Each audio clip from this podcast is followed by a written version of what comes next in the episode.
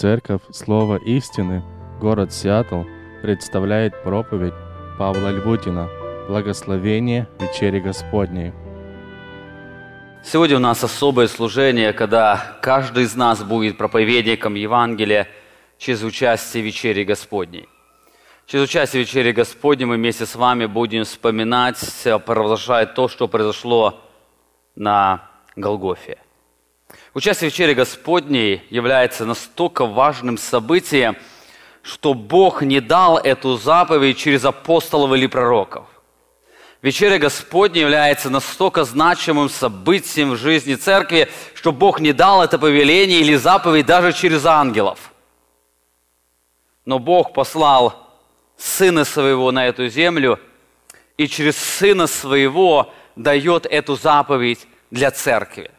Вы помните, апостол Павел в послании к Коринфянам, он описывает а, последнюю вечерю, когда Христос а, совершал с учениками, и когда он дал эту заповедь совершать, апостол Павел пишет, одиннадцатая глава, двадцать третий стих, «Ибо я от самого Господа принял то, что и вам передал, что Господь Иисус ту ночь, которую предан был, взял хлеб и возблагодарил, преломил и сказал, «Примите и едите, сие есть тело мое за вас ломимое, сие творите». Мое воспоминание». Апостол Павел очень ясно говорит о том, что это повеление было дано Иисусом Христом. И он не говорит какое-то новое повеление, он не делает новое откровение, он напоминает то, что им было сказано самим Богом, точнее ученикам. И я, то, что апостол Павел говорит, я вам передаю, я это также принял от самого Господа. Эта заповедь настолько важна, что Бог ее оставил непосредственно через Своего Сына. Более того, эта заповедь настолько важна, что она не потеряет свою значимость до дня пришествия Иисуса Христа. Уже церковь существует на протяжении двух тысяч лет, эта заповедь, она постоянно-постоянно исполняется.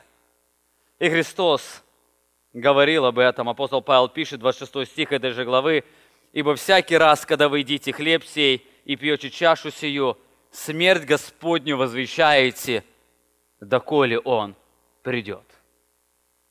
Эта заповедь, она будет исполняться до самого дня пришествия Христа. Независимо на, независимо на отступление в последнем времени, когда многие люди отступят от истины, мы с вами будем говорить через второе послание а, Петра, эта заповедь, она будет исполняться, потому что будут истинные верующие на земле до самого дня пришествия Иисуса Христа, и смерть Господня, она постоянно будет провозглашаться. Истинная Божья Церковь, она постоянно будет исполнять эту заповедь. Эту заповедь дал сам Иисус Христос, она будет актуальна до дня Его пришествия. Более того, эта заповедь настолько наполнена духовным смыслом, что она не потеряет своей значимости даже в тысячелетнем царстве, когда сам Христос воссядет на престоле. Сам Он говорил, что Он будет непосредственным участником этой заповеди. Помните, Матфея двадцать шестая глава, двадцать седьмой стих. «И взял чашу, и благодарив, подал им, и сказал, пейте из нее все, ибо сие есть кровь моя Нового Завета, за многих изливаемое во оставление грехов. Сказываю же вам, что отныне не буду пить от плода сего виноградного до того дня, когда буду пить с вами новое вино в царстве Отца моего». Когда Христос придет на эту землю, будет тысячелетнее царство, эта заповедь, она не потеряет свою актуальность. Еще одна деталь, который раскрывает значимость этого таинства. Писание говорит, что Бог очень серьезно относится к тому, как вы или как Его дети участвуют в вечере Господней. Бог очень серьезно, первое Коринфянам одиннадцатая глава, двадцать девятый стих, «Ибо кто, если пьет недостойно, тот, если пьет осуждение себе, не рассуждая о теле Господнем, оттого многие из вас немощны и больны, и немало умирает. Ибо если мы судили сами себя, то не были бы судимы, будучи же судимы, наказываемся от Господа, чтобы не быть осужденными с миром». Обратите внимание, здесь апостол Павел говорит о факте. Оттого многие из вас не будут болеть, они уже болеют, и больны, и немало умирали. Коринфская церковь, она переживала эту реальность неправильного отношения к вечере Господней. И апостол Павел напоминал, что Бог по-особому относится к тем, или относится к тому, как мы участвуем в вечере Господней. Господи, кто будет есть и пить, недостойно.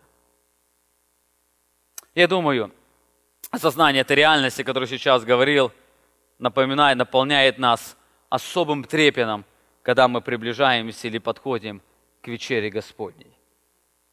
Эта реальность, она вновь, вновь сколыхает наше сознание, напоминает нам об очень важном событии, которое мы совершаем каждый месяц в нашей поместной церкви.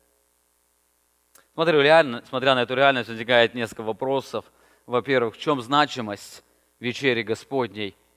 Или почему Господь заповедал ее? Почему церковь должна исполнять ее на протяжении всего своего существования, всего своего развития? Почему Бог очень серьезно относится к вечере Господней? Я думаю, эти вопросы не раз возникали в вашем сознании.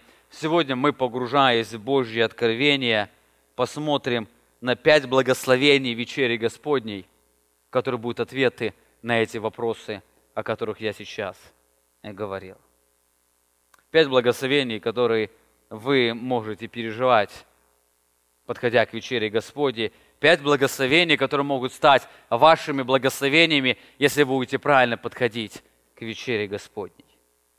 Основным текстом нашего исследования будет необычная десятая глава первого послания к Коринфянам. Я знаю, что некоторые тексты, о которых мы сегодня будем говорить, они многим из вас знакомы, многие из вас даже некоторые стихи знают наизусть из этой главы, но как часто получается, мы даже не знаем контекст, почему они были сказаны.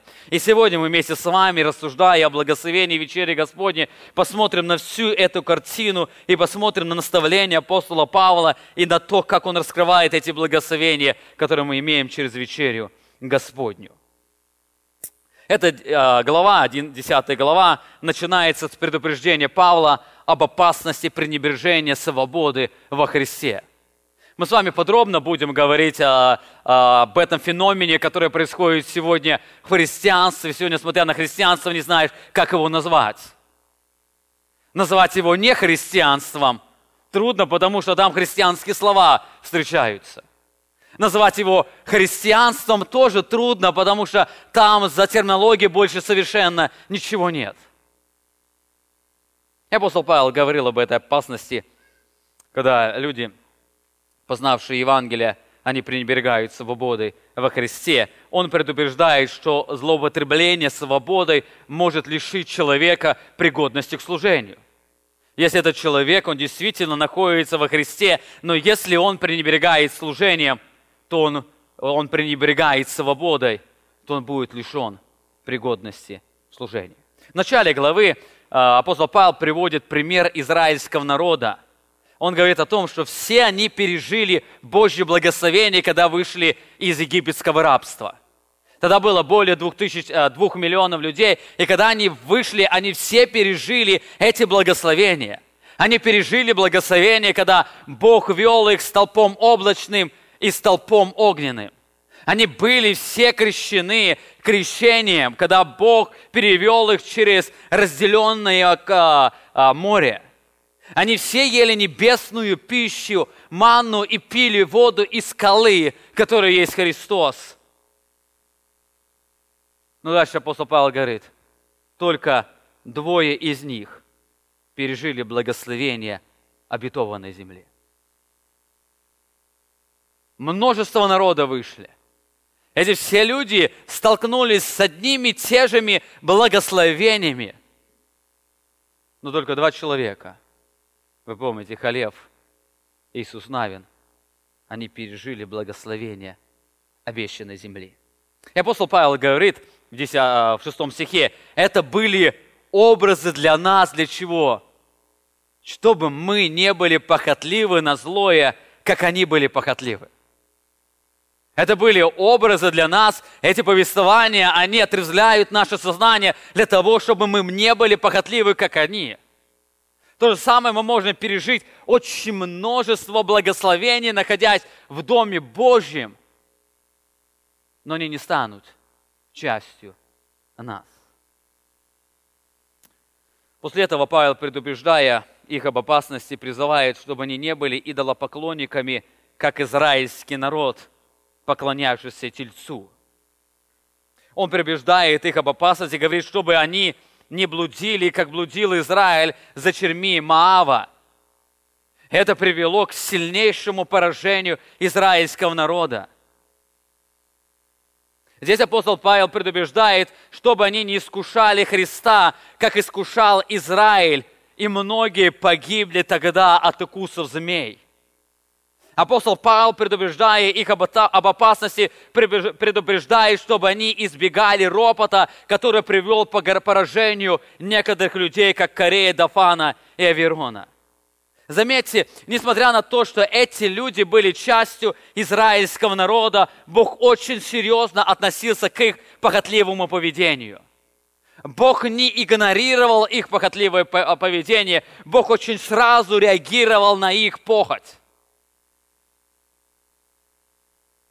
После этого Павел призывает верующих в Коринфе смотреть за собой. Посмотрите двенадцатый стих, он говорит: «Посему, кто думает, что он стоит, берегись, чтобы не упасть». Здесь Павел не говорит об опасности, что человек может потерять спасение, а о том, что он может лишиться святости и пригодности для служения, о чем он писал выше. Человек, человека похотливого и уверенного в себе Бог никогда не оставит без наказания. Одним из примеров является Моисей, который вышел то же самое с израильским народом, который вел израильский народ в обетованную землю, который пережил вместе с израильским народом все благословения, даже, можно сказать, больше переживал благословения, когда он лично сам наедине имел встречу с Богом. И несмотря на то, что он остался спасенным по причине непослушания, он не вел Израиля в обетованную землю, а погиб в пустыне, как и прочие. Он оказался неспособным быть человеком, тем человеком, который будет нести это служение и ведет израильский народ в обетованную землю. И поэтому Павел предупреждает: посему, кто думает, что он стоит, берегись, чтобы не упасть. После этого Павел объясняет, что христианин должен знать, что победа его жизни достижима, потому что нет такого искушения, с которым он бы не мог справиться. Он приводит им прообразы, он призывает их быть бдительными к себе и предупреждает: помните, в вашей жизни нет ни одного искушения, с которым вы не можете справиться. Если вы во Христе, у вас сила Святого Духа достаточно, чтобы справиться с любым искушением. И здесь мы встречаем наш знаменитый текст, который очень многие знают: «Вас постигло искушение не иное, как человеческое, и верен Бог, который не попустит вам быть искушенным сверх сил, но при искушении даст облегчение, так, чтобы вы могли перенести». Смотрите за собою, будьте внимательны к себе, помните, не оправдывайте свои грехи. Не, списыв, не, не, не списывайте на определенные обстоятельства, потому что Бог не дает вам испытания больше своих, ваших сил. И после этого апостол Павел переходит к теме идолопоклонства или идолослужения, показывая, что это грех, он по-особому является отвратительным Богом, он является особо тяжким грехом. И для того, чтобы показать опасность этого греха, апостол Павел раскрывает эту тему через призму нашего участия в вечере Господней. И здесь мы подходим к нашему тексту, который сегодня будет текстом нашего исследования. Вы помните, он предупреждает израильский народ об опасности, потом призывает их быть бдительными в жизни, потому что у них нет искушений больше всех сил. И потом приходит к одной очень важной теме, которая является важностью, важной для нас. И он делает это предупреждение на основании учения о вечере Господней. Давайте вместе с вами прочитаем этот довольно большой отрывок. первое Коринфянам, десятая глава, будем читать с четырнадцатого стиха. Апостол Павел говорит: «Итак, возлюбленные, убегайте идолослужения». Вы помните, в тринадцатом стихе он говорит, что вас не постигло искушение, вас постигло искушение иное, как человеческое. Дальше говорит: «Итак, по этой причине, возлюбленные мои, убегайте идолослужения. Я говорю вам, как рассудительным, сами рассудите о том, что говорю. Чаша благословения, которую благословляем, не есть ли приобщение крови Христовой? Хлеб, который преломляем, не есть ли приобщение тела Христова? Один хлеб, ими многие одно тело, ибо все почищаемся от одного хлеба. Посмотрите на Израиля по плоти, те, которые едят жертвы, не участники ли жертвенника? Что же я говорю? Тот ли, то ли, что идол есть что-нибудь, или идоложертвенно значит что-нибудь? Нет. Но и язычники, принося жертвы, приносят бесам, а не Богу. Но я не хочу, чтобы вы были в общении с бесами. Не можете пить чашу Господню и чашу бесовскую, не можете быть участниками в трапезе Господней и в трапезе бесовской». Дальше задает им два вопроса. Неужели мы решимся раздражать Господа? Разве мы сильнее Его? Как я уже сказал, исследуя этот текст, я хочу посмотреть на пять благословений вечери Господней, которые являются прочным основанием победы над грехом идолопоклонства. Пять благословений, которые являются прочным основанием, дающим победу над грехом. Пять благословений, которые делают вечерю Господню особым событием в нашей жизни. Писание, говоря о идолопоклонстве, не ограничивается только принесение жертвы идолам. Джон МакАртур пишет: «Идолослужение – понятие гораздо более широкое, чем просто преклонение или сжигание ладана перед идолом. Идолом может быть любой предмет или идея, философия или привычка, занятие, вид спорта или что-либо еще, если этому в первую очередь будут отданы наши заботы и сердце. И если это хоть в какой-то мере уменьшит наше доверие Господу и преданность Ему». Посмотрите на несколько примеров в Писании, которое раскрывает нам идолопоклонство. Один из ярких примеров – это послание к Колоссянам, третья глава, пятый стих. Мы когда-то подробно об этом говорили. Апостол Павел говорит: «Итак, умертвите земные члены ваши, блуд, нечистоту, страсть, злую похоть и любостяжание, которое есть идол, идолослужение». Мы с вами говорили, греческое слово «пленексия», которое переведено здесь как «любостяжание», оно состоит из двух греческих слов. Первое греческое слово – это «плеон», что означает «больше иметь». Это «больше». И второе слово «эхо», что означает «иметь». Если дословно перевести это греческое слово «пленексия», то оно, пере... оно означает «это иметь что-то большее». Это желание постоянно иметь больше. Любостяжание – это неутолимое греховное желание иметь больше, которое невозможно насытить. Это когда человек ставит свои желания выше желания повиноваться Богу. Это слово, оно включает в себя любую форму физической зависимости человека. Это когда человек, он находится в грехе, и он свои желания ставит выше, чем повиноваться Богу. Это те желания, которые невозможно в его жизни постоянно насытить. Это может не только физическая зависимость, как наркомания или алкоголь. Это может также связано с нашим приемом пищи. Это может связано и с сексуальными желаниями, если мы добиваемся их греховным путем. Это может связано и с другими желаниями, что-то больше иметь, может обставить свой дом. Или другие какие-то желания. Апостол Павел называет это желание больше медь, которое удовлетворяется, которое способствует непослушанию Богу, оно является идолопоклонством.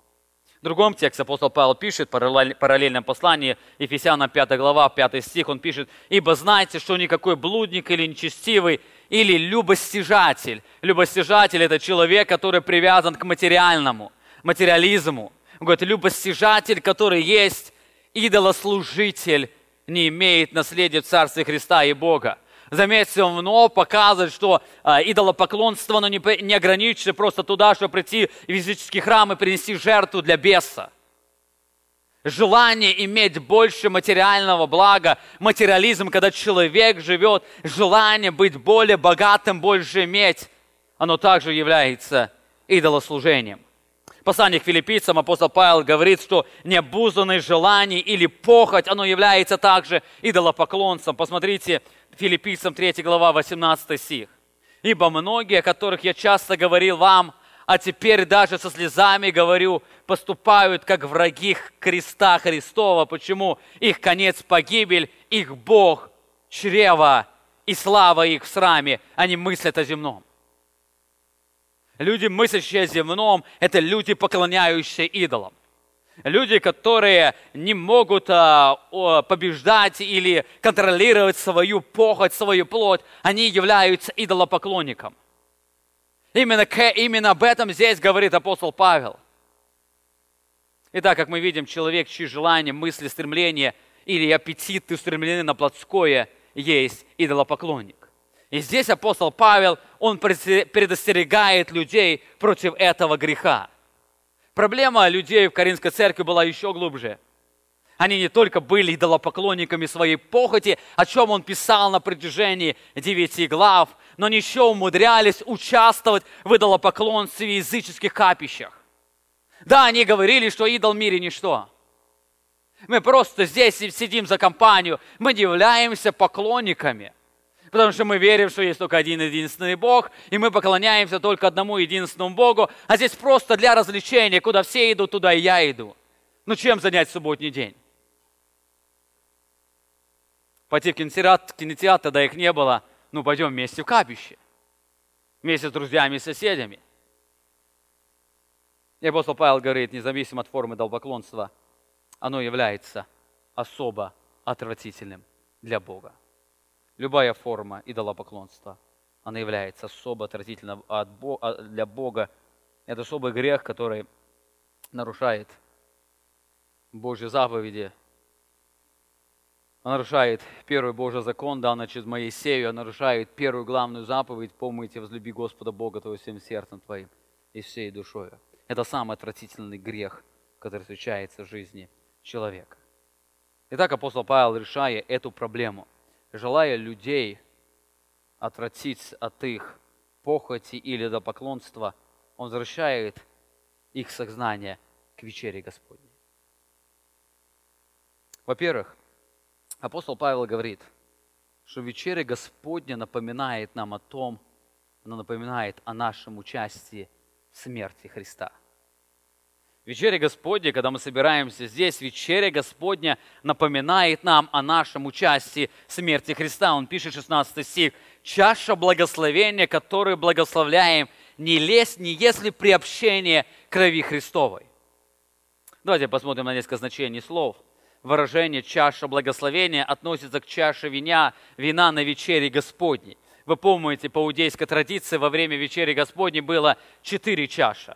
чаши. Первая чаша называлась чашей очищения, и когда ее испевали, после нее кушали анса с горячими травами, и во время этой трапезы отец, обычно самый старший отец, рассказывал самому младшему ребенку или самому младшему сыну историю искупления из египетского рабства.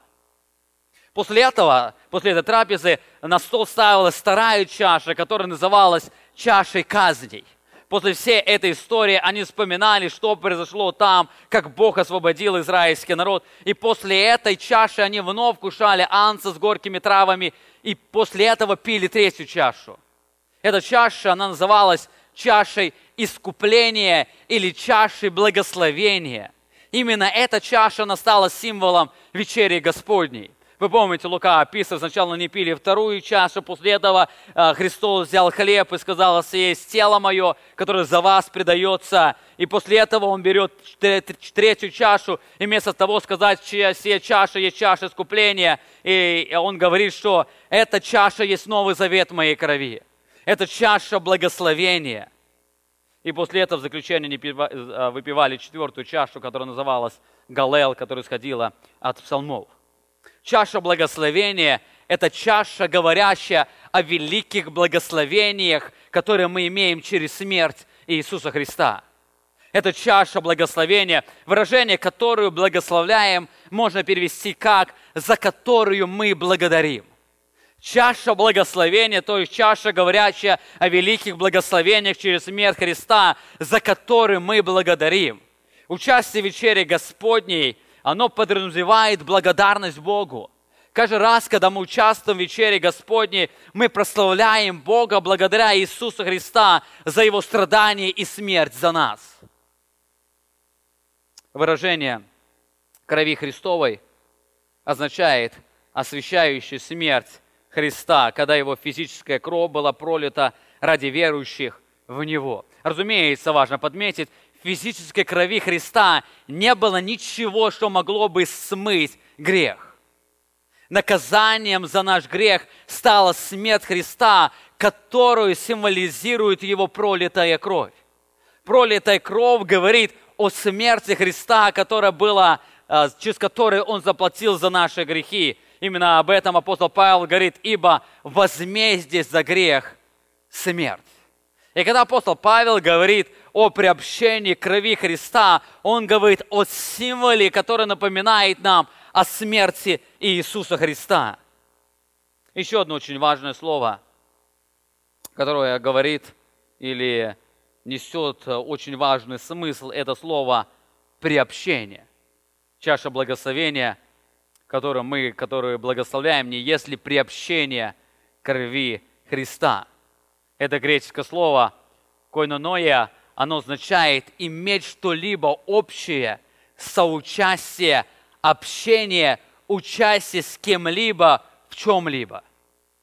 Другими словами, апостол Павел говорит, когда вы участвуете в чаше благословения, вы тем самым говорите, что вы являетесь участниками всех благословений, которые изливаются в крови или в смерти Иисуса Христа. Каждый раз, когда вы участвуете в вечере Господней, вы подтверждаете, что вы являетесь участниками всех благословений Иисуса Христа. Вы вновь напоминаете себе и окружающим, что вы являетесь участниками смерти Христа. Это самое тесное общение, которое вы можете иметь с Иисусом Христом. Вы можете иметь через молитву, через чтение Писания, но намного ближе, теснее общение со Христом вы не можете иметь, как иметь общение в участии в вечере Господней. Через это вы говорите о том, что те благословения, которые, которые принесла кровь Иисуса Христа или смерть, оно является частью вас. Иисус Христос говорит, Матфея двадцать шестая глава, двадцать седьмой стих, «И взял чашу, и, благодарив, подал им и сказал, пейте из нее все, ибо сие есть кровь моя нового завета, за многих изливаемая во оставление грехов». Это кровь Нового Завета. Это кровь или смерть Христа, она изливается для того, чтобы мы могли оставить грех, чтобы мы могли иметь победу со Христом. Эта чаша, она говорит наш, о нашем полном единении или нашем соучастии смерти Иисуса Христа. Еще раз, вспомните контекст этих слов. Перед этим апостол Павел предостерегал их от плотской жизни и идолопоклонства. И здесь он им задает один важный вопрос. Это риторический вопрос, там ответ совершенно ясен. Он их сознание пытается вернуть к этой, к этой реальности. Он говорит, когда вы участвуете в вечере Господней, благодаря за смерть Христа, не говорите ли вы тем самым, что вы имеете очень тесный союз с Иисусом Христом, Его смерти за грех? Когда вы участвуете в вечере Господней, не говорите ли вы о вашем тесном союзе? Вы умерли для греха, как вы можете жить в нем? Знаете, тем самым он показывает, что идолопоклонство совершенно несовместимо с тем, о чем свидетельствует ваше участие в вечере Господней. Идолопоклонство и вечеря Господня – это две грани, которые они не могут соприкоснуться. Если вы являетесь идолопоклонниками, как вы можете быть участниками вечери Господней, когда вечеря Господня говорит о вашем тесном союзе смерти Христа, где вы вместе с Ним умерли для греха? Как же вы можете жить в Нем? Таинство вечери Господней очень сильно приплетается с таинством водного крещения, которое свидетельствует о происшедшей духовной реальности в нас. Апостол Павел пишет Римлянам шестая глава с первого стиха: «Что же скажем, оставаться ли нам в грехе, чтобы умножалась благодать? Никак, совершенно никак. Почему? Мы умерли для греха, как же нам жить в нем? Неужели не знаете, что все мы, крестившиеся во Христа Иисуса, в смерть Его крестились? Итак, мы погреблись с Ним вместе со Христом, крещением в смерть, дабы как Христос воскрес из мертвых славою Отца, так и нам ходить обновленной жизни». Здесь апостол Павел показывает, что мы были соединены с Христ, со Христом, смерти Его, чтобы нам освободиться от власти греха. Мы соединены со Христом, чтобы нам жить обновленной жизнью. Апостол Павел пишет во втором послании к Коринфянам, пятой главе, четырнадцатый стих: «Ибо любовь Христова объемлет нас, рассуждающих так: если один умер за всех, то все умерли. А Христос за всех умер, чтобы живущие же не для себя жили, но для умершего за них и воскресшего». Итак, это первое благословение, которое мы находим в этом тексте. Первое благословение вечери Господней, оно напоминает нам о том, что мы являемся соучастниками смерти Иисуса Христа. Мы умерли для греха, поэтому грех не должен царствовать в нашем смертном теле. Именно об этом сегодня говорит вечеря Господня. Когда вы будете сегодня участвовать в вечере Господне, эта вечеря Господня вам будет напоминать эту очень важную реальность. Вы умерли для греха, поэтому вы не можете жить в нем. Римлянам шестая глава, двенадцатый стих, апостол Павел пишет: «Итак, да не царствует грех смертным в вашем теле, чтобы вам повиноваться ему похотях его». Почему? Перед этим он писал: «Потому что вы вместе с ним умерли». Итак, это первое благословение. Когда мы участвуем в вечере Господней, мы говорим о том, что мы, все мы являемся соучастниками благословения во Христе, всех благословений, которые мы имеем в крови Иисуса Христа. Мы являемся соучастниками смерти Христа. Мы вместе со Христом умерли для того, чтобы нам не жить во грехе. Во-вторых, второе благословение. Апостол Павел говорит, что вечеря Господня напоминает нам не только о нашем соучастии в смерти Христа, но и о нашем соучастии в жизни Христа. Он продолжает говорить: «Чаша благословения, которую благословляем, не есть ли при общении крови Христовой, хлеб, который преломляем, не есть ли при общении тела Христова?»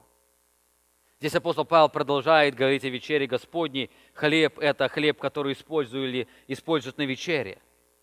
Как слово «кровь» символизирует смерть Христа, так слово «тело» означает Его жизнь.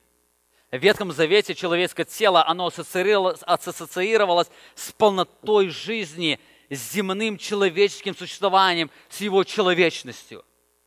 Тело Христа говорит о Его воплощении, о Его человеческой природе, также говорит о Его человеческой смерти.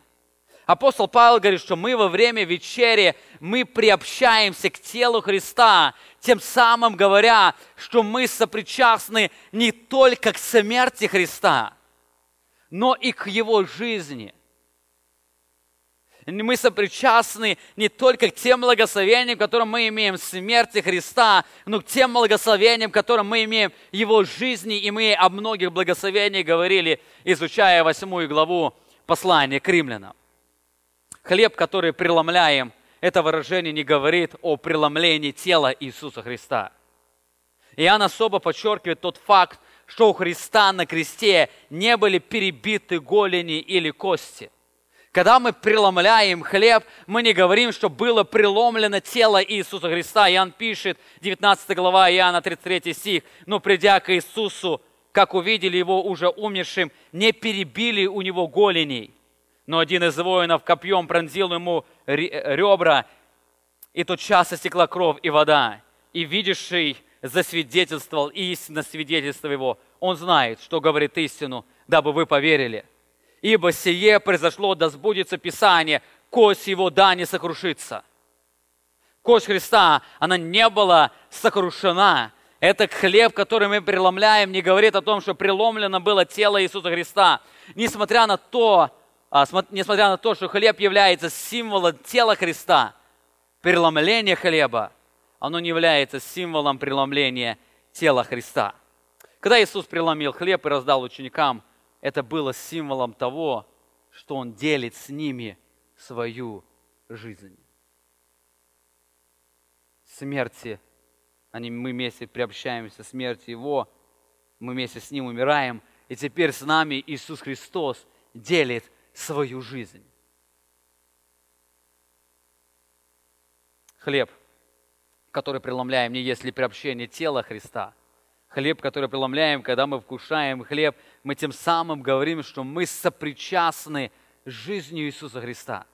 Мы не только соединены с Ним в смерти, но мы теперь соединены с Ним в жизни. Он сам разделил эту жизнь свою между нами. Приобщаемся к телу Христа, говорит о сопричастности к жизни Христа. Об этом апостол Павел также пишет в послании к Коринфянам, шестая глава, пятый стих. «Ибо если мы соединены с Ним подобием смерти Его, то должны быть соединены подобием воскресения, зная, что ветхий человек распят с Ним, чтобы упразднено было тело греховное, дабы нам не быть уже рабами греху, ибо умерший освободился от греха. Если мы умерли со Христом, то веруем, то веруем, что и жить будем с Ним». Мы были соединены с Ним, и мы были соединены не только с Ним, а в смерти Его, но были соединены также с Ним и воскресением. Об этом апостол Павел также пишет в послании к Ефесянам, вторая глава, четвёртый стих, «Ибо Бог богатой милостью по своей великой любви, который возлюбил нас и нас, мертвых по преступлениям, оживотворил со Христом. Благодатью вы спасены». Вы были воскрешены вместе со Христом. Участие в хлебе, оно вновь подчеркивает несовместимость нашего положения во Христе с разного рода идолопоклонством.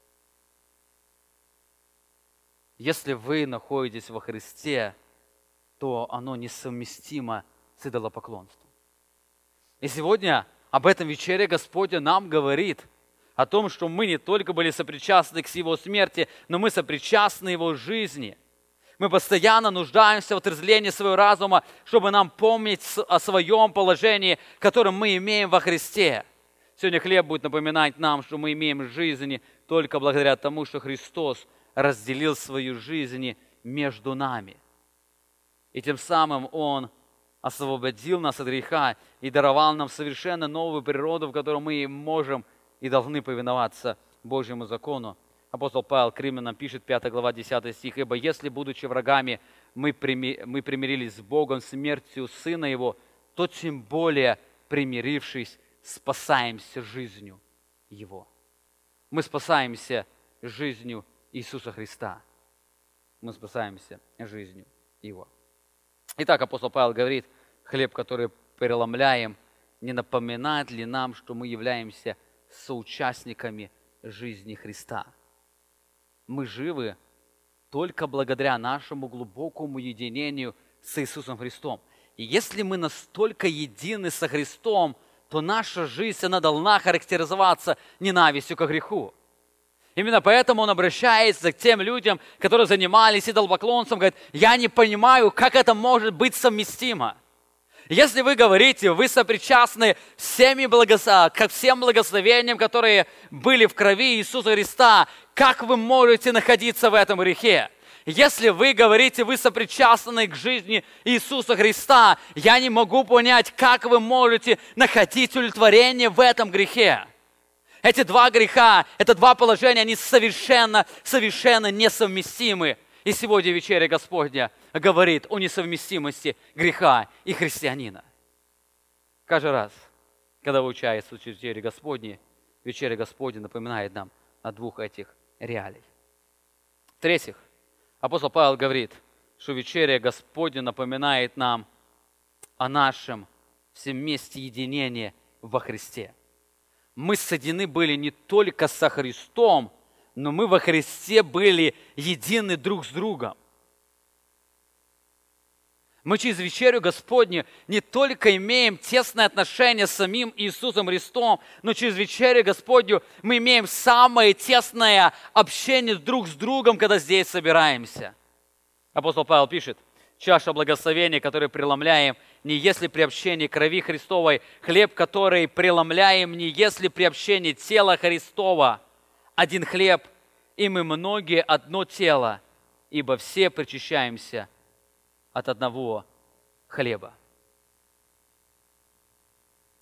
Поскольку мы все едины со Христом, то мы едины друг с другом.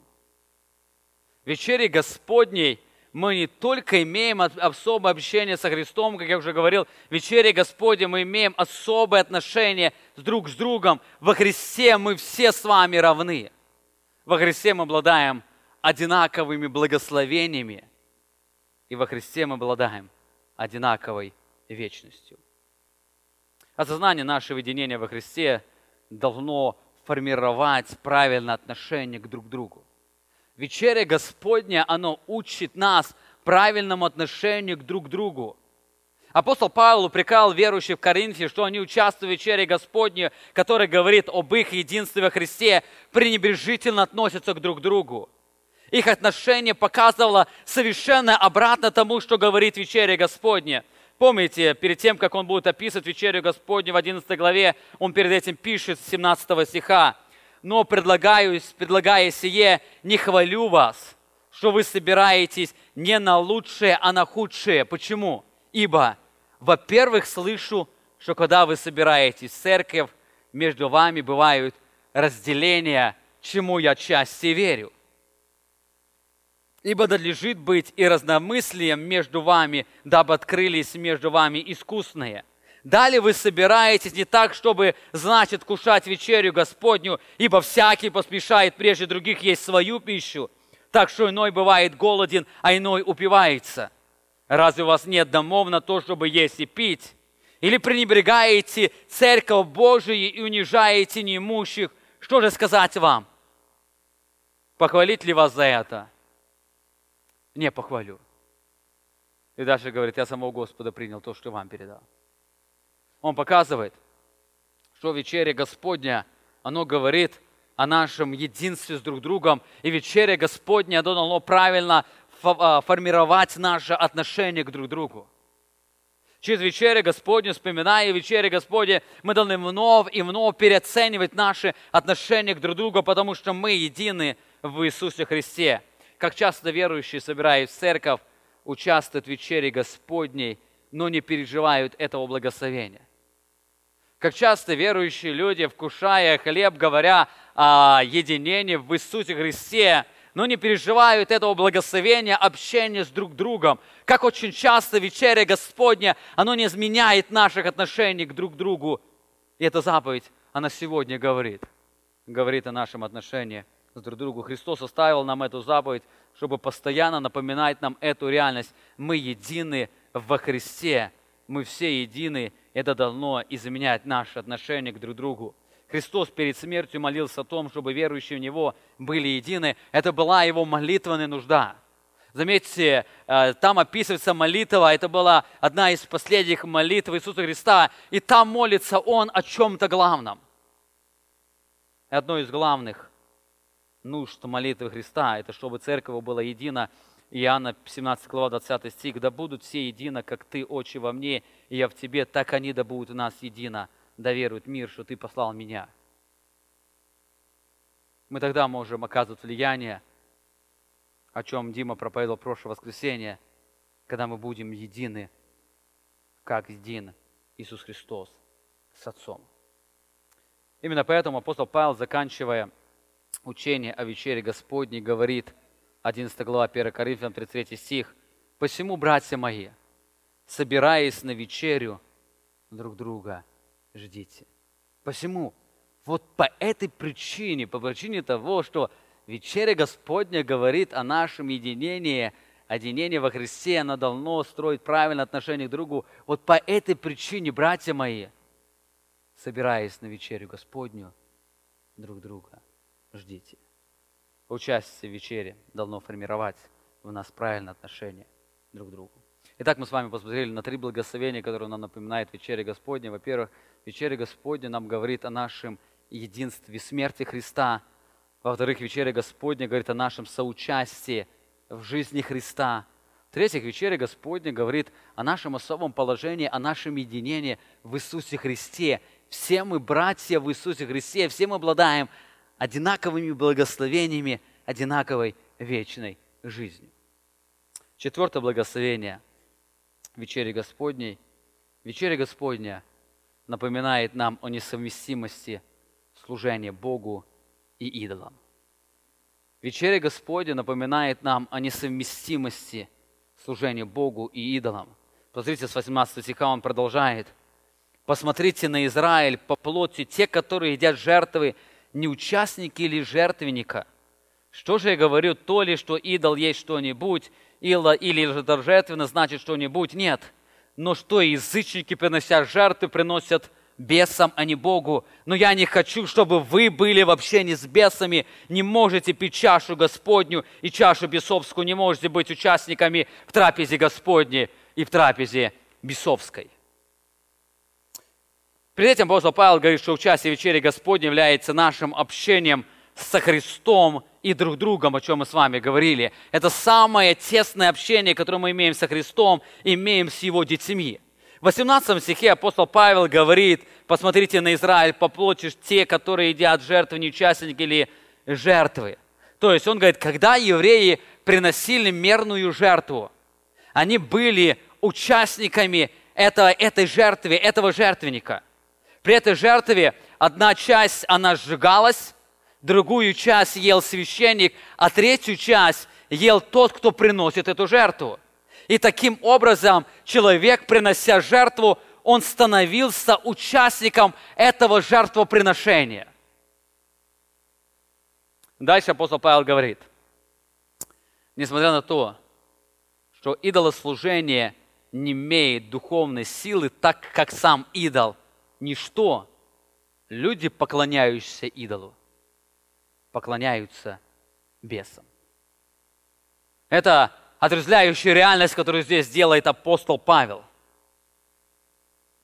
Бесы – это духовная сила, которая кроется за идолослужением. Идолопоклонство является выражением общения с бесами. Посмотрите еще раз, о чем говорит здесь апостол Павел. «Нет, что язычники, принося жертвы, приносят бесам, а не Богу, но я не хочу, чтобы вы были в общении с бесами». Идолопоклонство является выражением общения с бесами. Это отрезвляющая реальность.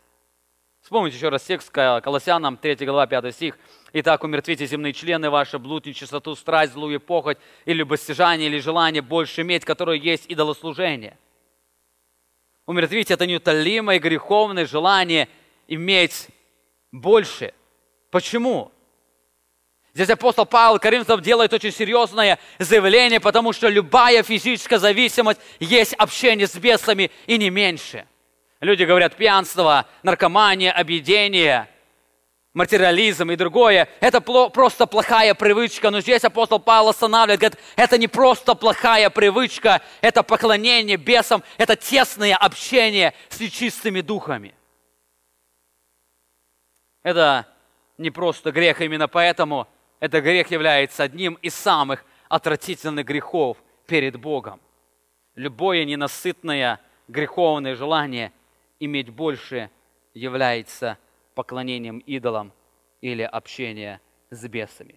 Апостол Павел к Ефесянам также говорит, что человек, привязанный к материальному, также является идолопоклонством. Жизнь ради богатства – это жизнь, имея общение с самими бесами. Жизнь ради богатства, жизнь ради какой-то зависимости – это является жизнью поклонения бесам, жизнью общения с бесами. Дальше апостол Павел говорит отрезвляющую реальность. двадцать первый стих. не можете пить чашу Господню и чашу бесовскую. Не можете. Не можете быть участниками трапезы Господней и в трапезе бесовской. Не можете. Это не совет апостола Павла. Это здесь он утверждает факт. Этого не может быть. Христиане, которые своевольно пренебрегают путями Господа и начинают заигрывать сатанинскими силами, воздвигая себе идолов, открывают себя влиянию бесов. Христиане, которые занимаются идолопоклонством, они ставят себя под влияние бесов. Вы помните, что апостол Петр сказал Анании. Деяние пятая глава третий стих, но Петр сказал: «Анания, для чего ты попустил сатане вложить в сердце твое мысль солгать Духу Святому и утаить из сыны земли?» Для чего ты попустил сатане влиять на тебя? Для чего ты попустил, что сатана начинает руководить тобою, что сатана начинает влиять на тебя? Для чего ты попустил? А все началось с чего? Желание больше иметь. Что иметь? Финансы, славы. Варнаву поблагодарили, прославили, но меня прославят. У Варнава ничего не осталось, у меня останется. Двух зайцев убил. Апостол Петр говорит, это проблема общения с бесом. Ты стал заигрывать с бесом. В твоем сердце было идолопоклонство, которое привело тебя к этому результату. Иисус Христос предупреждал, что человек не может служить Богу и бесам. Матфея шестая глава двадцать четвёртый стих. Никто не может служить двум господам, ибо или одного будет ненавидеть, а другого любить, или одному станет усердствовать, а другому не родить. Не можете служить Богу и мамоне. Это факт. Не можете служить. Поклонению Богу совершенно несовместимо с поклонением идолам. Тесное духовное общение со Христом, оно совершенно несовместимо с общениями с бесами. Именно поэтому любое идолопоклонство, любая физическая зависимость, говоря о физической зависимости, я хотел вновь еще напомнить, я не только говорю о пьянстве или наркомании, есть намного больше, это желание больше денег или объедения, или еще что-то, это сексуальные желания даже с вашей женой, когда вы начинаете добиваться греховным путем, все это является идолопоклонством, это является общение с бесами. Апостол Павел говорит, не можете, не можете пить чашу Господню и чашу бесовскую. Это еще одно благословение вечери Господней, она напоминает нам об этой реальности. Знаете, нам нужна эта отрезвляющая реальность. Мы каждый раз сталкиваемся с этим влиянием, когда наше сердце, оно рвется к чему-то, к какому-то идолопоклонству, и нам нужна отрезвляющая реальность. Именно вот поэтому раз в месяц это мало участвовать в вечере Господне. Может, нам нужно сегодня участвовать каждый день, чтобы напоминать себе эту реальность. Вы не можете служить Богу и мамоне. Вы не можете иметь общение со Христом и с бесами. Итак, это четвертое благословение, о котором нам напоминает вечеря Господня. И последнее благословение, на котором мы сегодня остановимся. Вечеря Господня, оно не только напоминает мне о совместимости служения Богу и служения бесам, но оно говорит, напоминает нам об опасности идолопоклонства. двадцать первый стих. «Не можете пить чашу Господню и чашу бесовскую». Не можете быть участниками в трапезе Господней и в трапезе бесовской. И дальше задают два риторических вопроса. Неужели мы решимся раздражать Господа? Разве мы сильнее Его? Идолослужение, оно несовместимо со служением Богу и приносит Ему оскорбление. И апостол Павел задает вопрос, неужели мы решимся раздражать Господа? Этим вопросом Павел показывает, что любое идолопоклонство, оно приносит оскорбление Богу, раздражает Его. Неужели вы решитесь раздражать Господа идолопоклонцев, того Бога, которого вы знаете? Неужели вы решитесь? Бог очень сурово относится к тем, кто подвержен идолопоклонству. Помните, Колоссянам апостол Павел пишет, третья глава, пятый стих. «Итак, умертвите земные члены ваши, блуд, нечистоту, страсть, злую похоть и любостяжание, которые есть идолослужение, за которое гнев Божий грядет на сынов противления».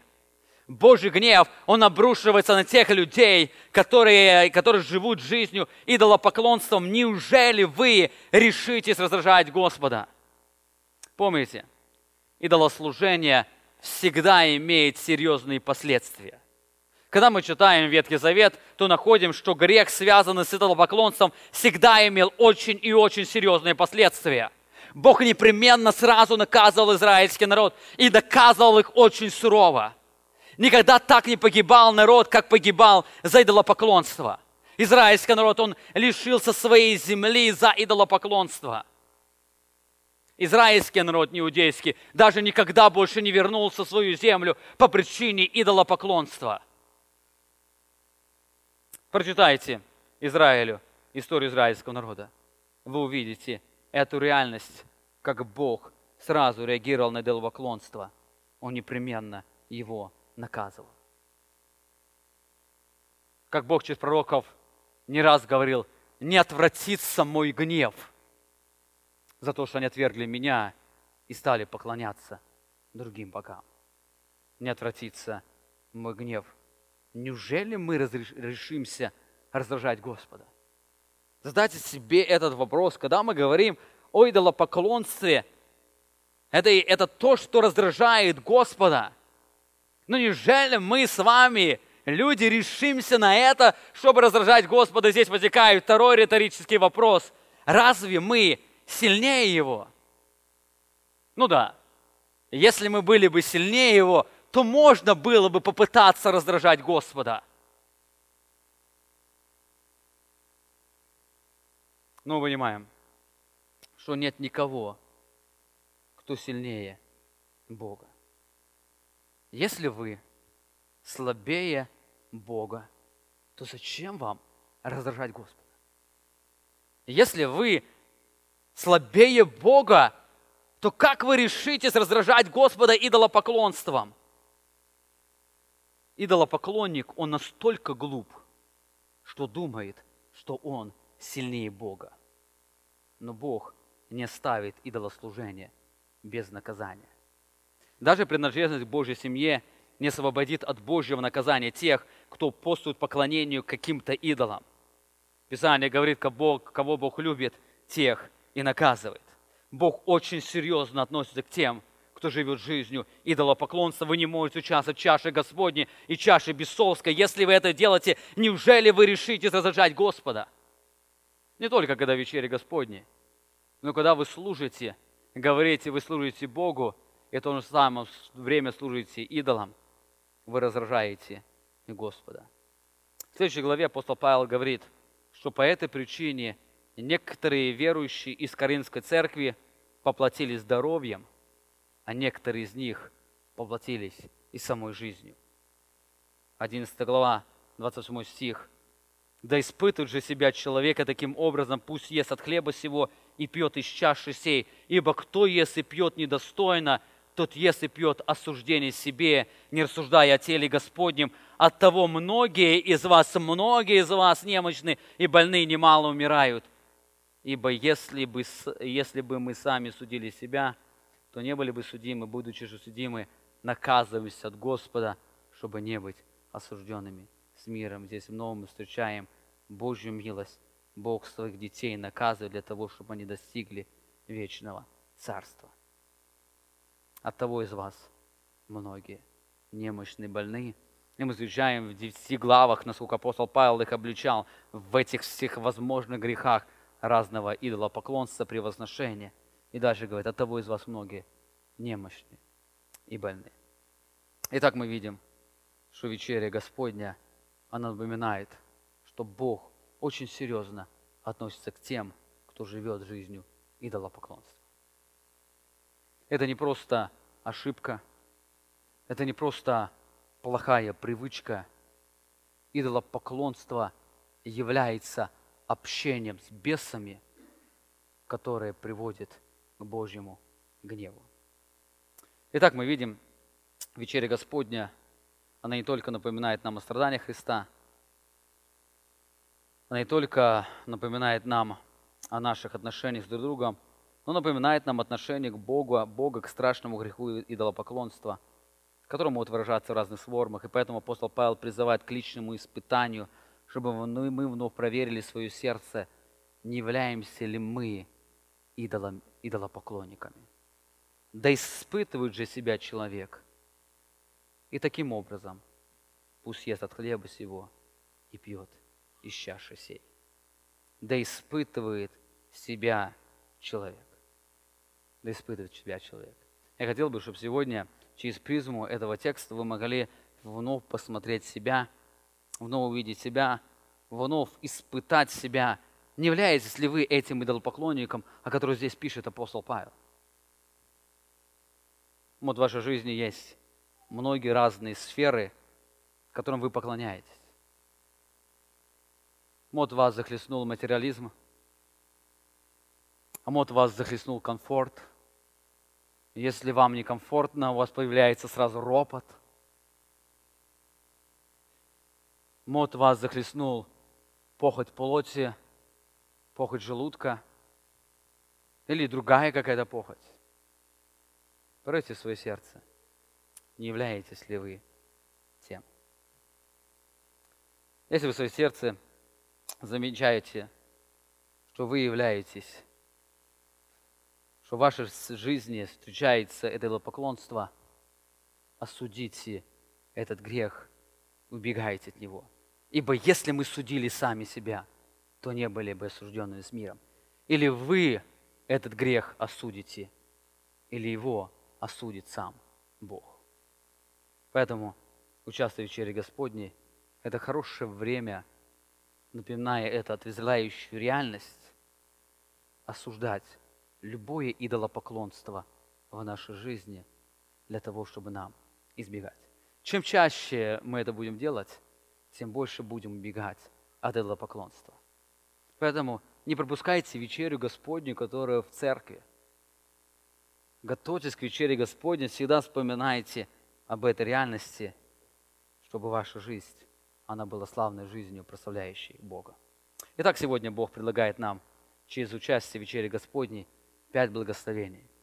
Во-первых, вечеря Господня напоминает о нашем соучастии в смерти Христа, о чем мы сегодня будем все вспоминать. Во-вторых, вечеря Господня напоминает о нашем соучастии в жизни Христа, о той жизни, которую мы имеем. В-третьих, вечеря Господня, она сегодня будет напоминать наш, нам о нашем единении во Христе. В-четвертых, вечеря Господня сегодня будет напоминать нам о несовместимости служения Богу и идолам. И в-пятых, сегодня вечеря Господня даст нам еще одно благословение. Оно напомнит нам об опасности идолопоклонства для того, чтобы мы его избегали. Давайте поклонимся Богу. Отец Небесный, Царь Вселенной, великий Бог, мы сегодня в этот день преклоняемся перед Тобою и благодарим Тебя за то, что Ты даровал нам Твое откровение. Ты сегодня вновь отрезвлял нашу реальность, но наше знание, чтобы мы видели эту реальность. Ты вновь напоминал нам очень важные истины, о которых Ты хочешь, чтобы мы постоянно-постоянно помнили в своей жизни. Ты вновь напоминал нам о том, что мы соучастны в смерти Иисуса Христа. Это величайшее благословение. Ты сделал нас участниками всех благословений, которые мы имеем в смерти Иисуса Христа. И сегодня Ты желаешь нам напомнить это. И Ты желаешь, чтобы мы вновь себе и другим провозгласили, что мы являемся соучастниками смерти Иисуса Христа. Ты сегодня даешь нам великое утешение, благословение, напоминая нам о том, что мы являемся соучастниками жизни Иисуса Христа. Мы не только умерли с Ним, но Ты, соединяясь с Ним, воскресил нас. Мы теперь уже являемся новым творением, и когда-то Ты дашь нам, этому новому творению, новое тело, которое будет по-особому возвеличивать Твою славу. Слава поклонения Тебе, Ты сегодня желаешь нам напомнить эту реальность. И Ты желаешь, чтобы мы эту реальность сегодня превращали себе и окружающим людям. Ты сегодня вновь напоминаешь нам о том, какие наши отношения должны быть с друг другом, по причине нашего единения в Тебе. Нет более тесного, глубокого единения, чем единение в тебе. И ты сегодня напоминаешь нам о том, что все мы равны перед тобой, и все мы имеем одни и те же благословения, мы имеем одну и ту же жизнь, вечную жизнь в тебе, и мы должны, это должно преображать наше отношение друг к другу. Даруй, чтобы сегодня эта реальность, она напомнила, не наполнила не только наше сознание, но и наши действия. Ты также сегодня и обличаешь нас через вечерю Господню, напоминая нам о том, что участие в вечере Господней, служение Тебе, поклонение Тебе, оно совершенно несовместимо с поклонением идолам. Я прошу Тебя сегодня за себя и за всю церковь, прости нас за то, что мы очень часто то, что несовместимо, пытаемся совместить. Прости нас за то, что мы очень часто не видим этой реальности, забывая о том, что мы в Тебе. Идолопоклонство, оно совершенно отвратительно Тебя, для Тебя, потому что оно является общению идолом.